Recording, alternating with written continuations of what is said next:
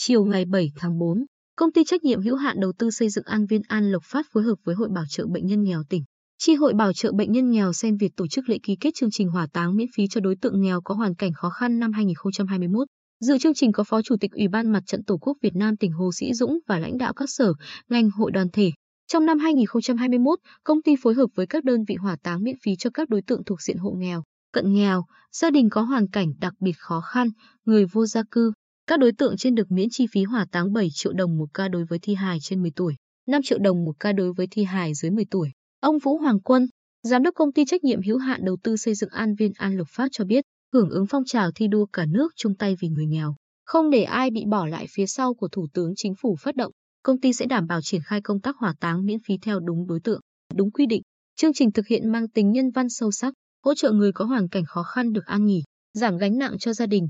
người thân và xã hội.